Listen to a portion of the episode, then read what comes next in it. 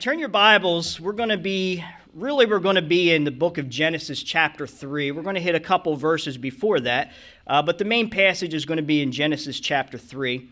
And as you're turning there, I was reading a book um, about Benjamin Franklin. Incredible, incredible man. The, the, the inventions that uh, he created, um, this man was way ahead of his time. But what amazed me the most was his initial reaction when he discovered electricity. You know what his initial reaction, I mean, probably one of the greatest uh, discoveries ever. You know what his initial reaction was when he discovered electricity? He was shocked. You believe it? He was shocked. Yeah, I'm sure.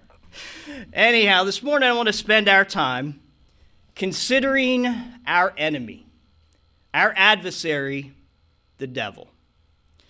It's important for us to know as much as we can about him. We need to know what he's all about, and we also need to know how he goes about doing things. Jesus gave us some very good insight into our enemy, into the devil, into Satan himself. In John eight forty-four, listen to what Jesus said. He was talking about our sin nature, but he was also tying that in with Satan. He said, "You are of your father, the devil, and the desires of your father you want to do. He was a murderer from the beginning and does not stand in truth, because there is no truth in him. When he speaks a lie, he speaks from his own resources, for he is a liar and the father of it." So here Jesus gives us a couple of important facts about Satan. First and foremost, Jesus lets us know that he's a murderer, flat-out murderer. Second thing he tells us about him is that he's also a liar. So Satan, being a flat-out murderer, his desire is to bring physical, spiritual, and eternal death upon each and every one of us. That is his desire. See, his days are numbered, his eternal destiny in hell is set, and he wants to bring as many of us with him as he possibly can. We have to understand that. This is what he's all about. This is his motive, to destroy. Amen? He's a murderer. Now, the question is, how does he go about doing it? And that answer is the second part of what Jesus uh, told us. He does it by lying. He destroys by deception. The Bible warns us to be aware, to be on guard for the against the wiles, the cunningness of the devil. Amen? God warns us about his cunningness. And this tells us that he is an exceptionally clever deceiver. Amen? An exceptionally clever deceiver. Now, the most dangerous lies are the ones that sound the most like the truth. Amen? That's what we need to understand. Now, most of the time, they even contain some truth, and that's what makes them dangerous. In Second Corinthians eleven three, it says, "But I fear lest somehow, as the serpent deceived Eve by his craftiness, so your minds may be corrupted from the simplicity that is in Christ." So we need to understand that Satan deceived Eve with craftiness, with subtlety. Amen? His lies are crafted methodically. We need to understand that he crafts his lies very methodically, in a way that sounds biblical, in a way that sounds like it's truth. And this is how Satan works to destroy us. He begins by deceiving us. He starts by attacking our minds. Amen? We need to understand what the Bible tells us. As a man thinks in his heart, so is he. As a man thinks in his heart, so is he. We have to understand how we think will determine how we act or how we react. Amen? Our thought process. Our thoughts are the spark for what we do. And to that end, we need to understand that Satan would rather us believe a wrong thing than to do a bunch of wrong things. You understand that? Satan would rather us believe a wrong thing than to do a bunch of wrong things. He knows that if we believe wrong things, then our life will be filled with wrong deeds, with wrong actions. Satan deceives us with lies in order to corrupt and to manipulate our thought process. Amen? That's what he does. That's his motive. That's how he does the things that he does. And this, if we're not careful, will lead to our destruction. Amen? So that's what we have to be mindful of. Now, I want to make a note here.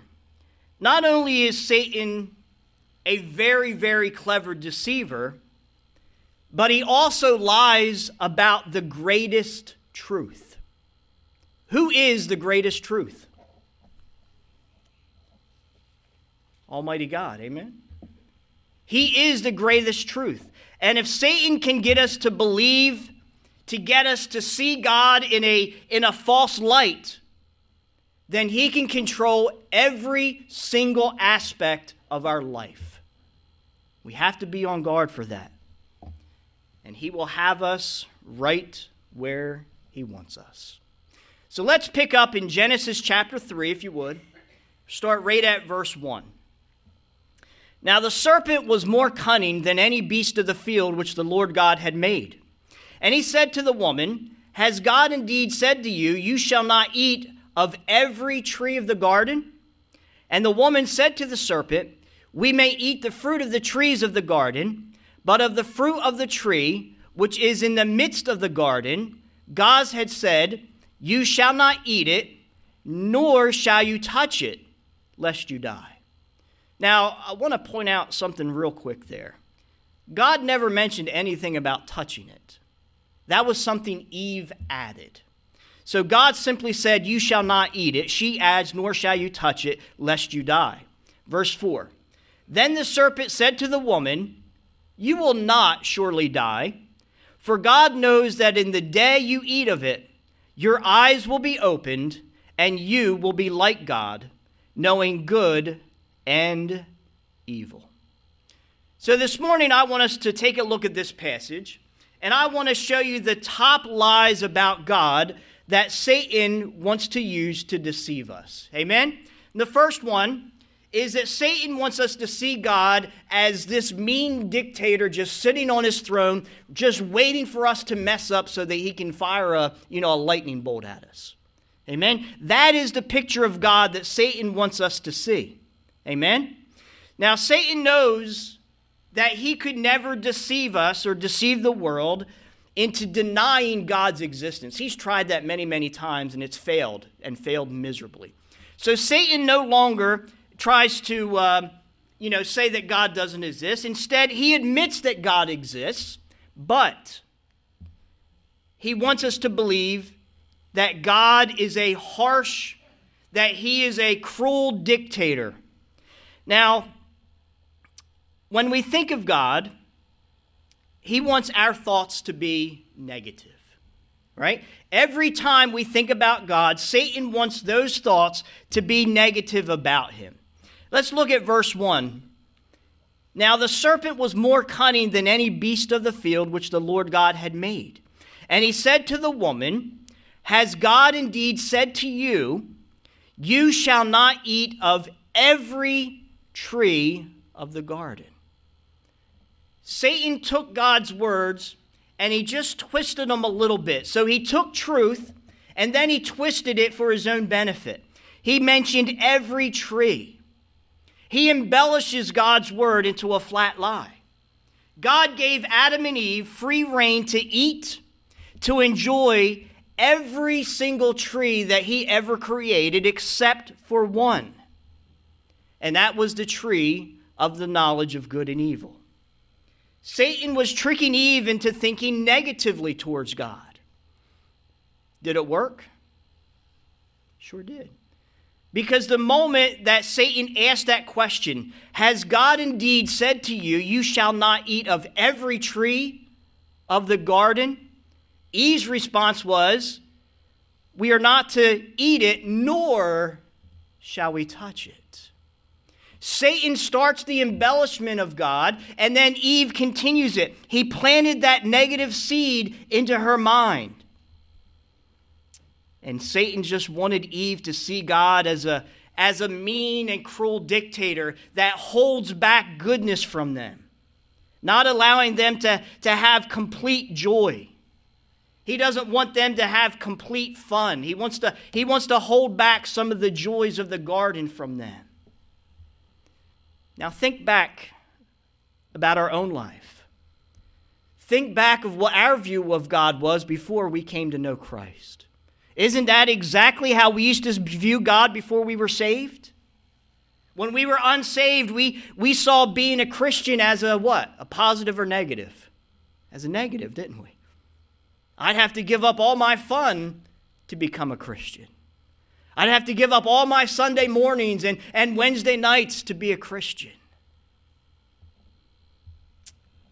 Satan wants us to see it as something unpleasant, that we have to endure to be a Christian. We have to leave all that fun behind in order to live for God. But that's just another flat lie from Satan. Amen? That view couldn't be farther from the truth. I don't know about you, but I have more fun, more joy, more peace in my life now than I ever did before knowing Jesus Christ. Amen? God is not sitting on his throne just devising ways to punish us and to, to oppress us and keep things from us. He's not watching and, and just waiting for us to mess up so that he can punish us. But even now, sometimes when we mess up, what's our first thought? God's going to make me pay for that, isn't he? I'm going to have to pay for that. But that's, that's just an improper view of God. Amen? When we mess up, when we sin, what happens is we push ourselves away from God. And if we continue to do that, we'll push ourselves away from God to the point where we miss out on his blessings. We miss out on his protection. But that's what we do. That's not what he's doing. Amen. He wants to bless us. He wants to protect us. He wants to give us the best. And when we have that negative view of God, it's just not the proper view of the true and living God of the Bible. Amen? We have to guard our minds against that improper view. Now, if we look at that proper perspective, try to imagine all the splendor, all the glory of the Garden of Eden. Can you? Just try to picture in your mind's eye how beautiful that paradise was. All the thousands of flowers, the thousands of different fruit trees, just overflowing with their color and their beauty. And God created it for who? For us. He didn't do it for his own purpose. God created all those things, and he said, it is good for man. He created that beautiful paradise for mankind to enjoy. Now, out of those thousands of beautiful fruit trees, thousands, God left only one off limits. Now, that is by any standard, I'm just going to say outrageously generous. Amen? Can you imagine the thousands of different flowering fruit, fruit trees that we have in this world? And they could enjoy all of them except for just one. That is incredibly generous. Not restrictive. Very far from restrictive. And we also have to understand that that forbidden tree, that one single tree that God said was off limits, that was a test to mankind's free will. We have to understand this. In order to have a free will to choose what is right, what do you have to have? You have to have a choice. Amen? Otherwise, it's not free will. If there's no choice, there is no free will. In order to choose what is right from what is wrong, you have to have a choice before you. In order to choose love, we must have the choice not to love. Amen? And that's exactly what we have with Jesus Christ. Jesus showed us unconditional love when he went to Calvary's cross. Does God force us to love him? Absolutely not. He has given us a free will to choose to love Christ back or not to. That is a choice that he presents before us. So we have to have that choice. Now, when God said not to eat of that tree, we have to understand that was not a threat. It was a warning. Amen? God was warning Adam, Adam and Eve of that danger. It was a warning not to get hurt. When God says don't, what is he saying? Don't get hurt. It was not a threat. It was a warning for our best interest. He's not saying don't to steal our joy. He's not saying don't to steal all the fun from us. He's saying it to keep us out of harm's way. God loves us beyond measure. He only wants the best for us, and as such, he doesn't want to see us hurt. Amen? He doesn't want to put us in danger. We all know, and we, we say it every week, that God is good. Amen? Because he indeed is good, and goodness, that is part of his character. He can't separate himself from it. It's who he is. God is good. But Satan doesn't want us to experience God's goodness. Psalm thirty-seven four. Delight yourself also in the Lord, and he shall give you the desires of your heart. Does that sound like a God that's trying to hold back from you? Not at all. The eighty-fourth Psalm, verse eleven. For the Lord God is a sun and a shield. The Lord will give you grace and glory. No good thing will he withhold from those who walk uprightly. We need to understand that it's God that gives us more beauty than we can hold. He gives us more seed than we can sow. He gives us more stars than we can even see. He gives us more sea than we could ever sail. He gives us more breath than we could ever breathe. And he gives us more love than we could ever live. Amen? That is what God gives us. Our precious Lord gives to us, and not just gives to us, but gives to us abundantly. Amen? First Timothy chapter six, verse seventeen. Command those who are rich in this present age not to be haughty, nor to trust in uncertain riches, but to trust in the living God who gives us richly all things to enjoy. Does that sound like a restrictive God to you? James put it this way. He said, every good gift and every perfect gift is from where? From above. And comes down from the Father of lights, with whom there is no variation or shadow of turning.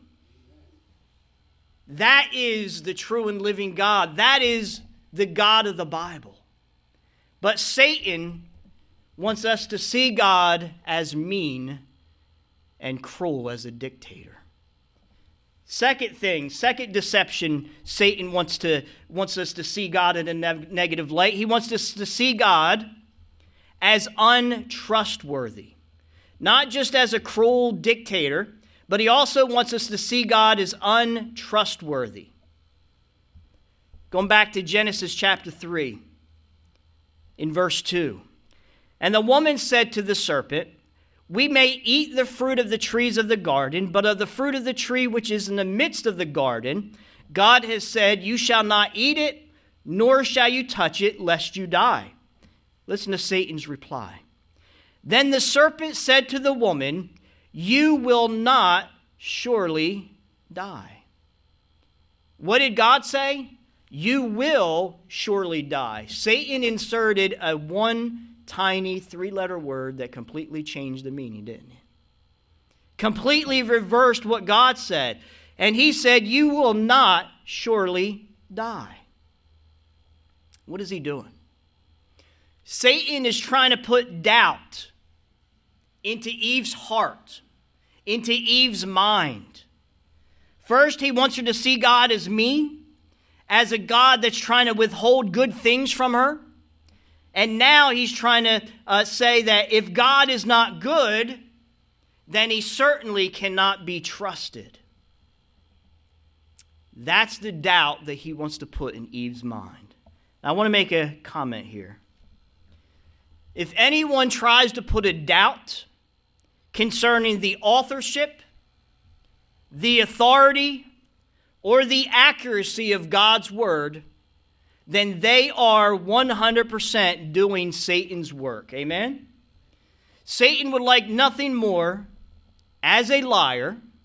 Amen? We need to understand that. He is a liar. You know, Jesus warned us about that. He would like nothing more as a liar than for people to doubt the truth of God's word, the Bible. Amen? Nothing more. We need to understand that this is God's word given to us and is one hundred percent reliable, one hundred percent infallible, and we can stand firm on it. Amen? As I preached last week, our days are just like the days of Noah. There's no doubt we are living in the end times. And what did Jesus warn us about those times? What was the first warning he gave his disciples when they asked about the end times and about his coming back? The first thing he warned was, let no one what? Deceive you. Amen?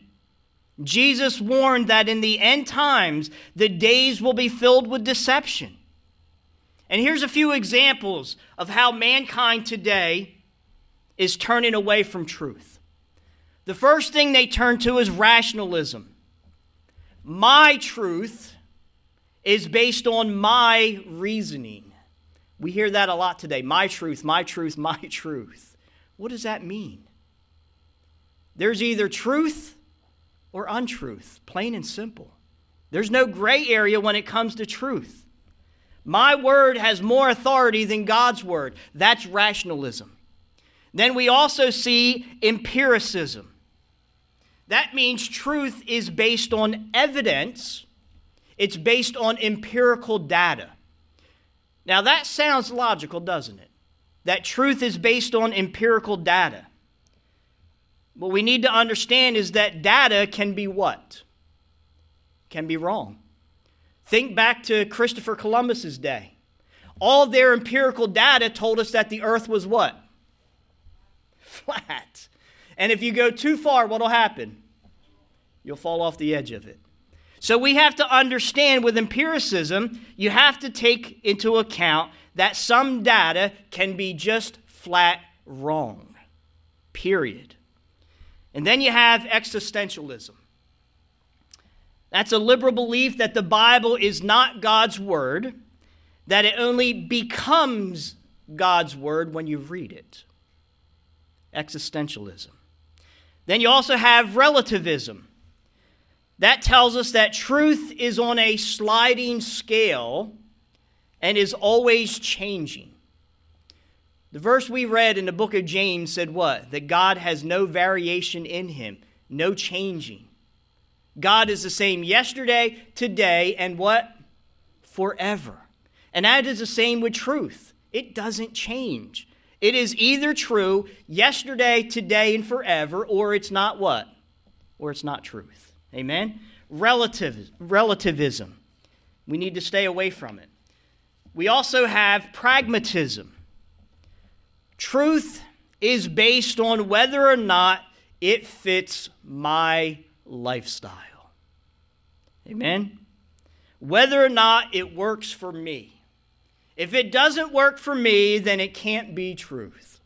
If I say two plus two is ten, then that is my truth because it works for me. Is two plus two ten? No. Now, all these false and deceptive philosophies come straight from the father of lies himself, Satan. And the sad thing is, these are the, this is the ideology. All five of those ideologies are what's being jammed down our children's throats in school. Used to be just the universities, but now it's being indoctrinated all the way down to the grade school level. Truth is no longer truth, it's your truth. It's crazy. But this type of thinking, this, this type of belief system leaves the world with no standard of truth. You kind of just make up the rules as you go. Why? Because that way there's no accountability. No accountability means no personal responsibility.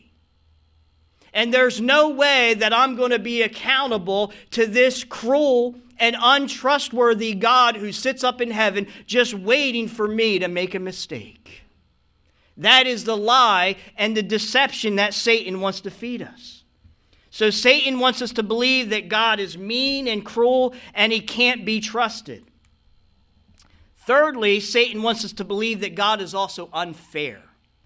He is an unfair God. Verse five in Genesis three. For God knows, this is the, the lie that Satan continues telling Eve. He said, for God knows that in the day you eat of it, your eyes will be opened and you will be like God, knowing good and evil. Now remember what I said earlier, that the most dangerous lies are the ones that have some truth in them. Here Satan is implying that God is unfair. Satan says, Eve, God just doesn't want you to be like him. He doesn't want you to be a God like he is. Full of knowledge and, and completely independent and autonomous. Right there in the Garden of Eden in Genesis chapter three, we see the beginning of pantheism. Pan means all, and theism means God. Pantheism is a belief that says we are all what? Gods. And that is the lie that Satan was trying to have uh, uh, to, to plant the seed in Eve's mind and in her heart. Pantheism, the false belief that we are all gods and we are all in control of our own destiny. Satan is very cunning. He meticulously and methodically puts his lies together so that they sound so close to the truth, that they sound biblical. He even did that when he took Jesus out into the desert after Jesus fasted forty days, forty nights. What did he do? He quoted Scripture. But what did he also do with that Scripture? He took it completely out of context. Those are the most dangerous lies. Let me give you an example. God is love. Is that true? Absolutely. Love is God. Is that true? No. If we make love a God, then what do we do with true God? We just shrunk him, didn't we? How about this one? God is wisdom. Is that true? Absolutely. If that's true, then wisdom is God also, right? Absolutely not. See how dangerous it is? But those are the things that Satan does. He'll take truth and twist it just a little bit for his own motives. Taking what I just said, just because I love and just because I have wisdom, that does not make me a what? A God. Amen? And the truth is, I only have love and wisdom because who gave them to me? Because God in his graciousness and his goodness, he gave them to me. If we don't stand fast, and if we're not dogmatic about truth, then our view of God will be completely blurred and defiled. Satan wants us to see God as a mean dictator who's just unfair and can't be trusted. The same thing he did for Eve. He lied and he deceived her into believing that God was limiting her, holding her back, blocking her from her full potential. In reality, it was the complete opposite. Amen? The complete opposite. God wants us to obtain our full potential. He wants us to achieve our very purpose. First uh, Corinthians two nine. God says that eye has not seen, nor ear heard, nor has entered into the heart of man the things which God has prepared for those who love him. I don't know about you, but I love that verse because I have a huge imagination. And I can just imagine the goodness that God has prepared for us, and God says, you're not even close. As big as your imagination is, you're not even close to the goodness I have prepared for you. Amen? Revelation chapter twenty-two, and I'm going to close with this.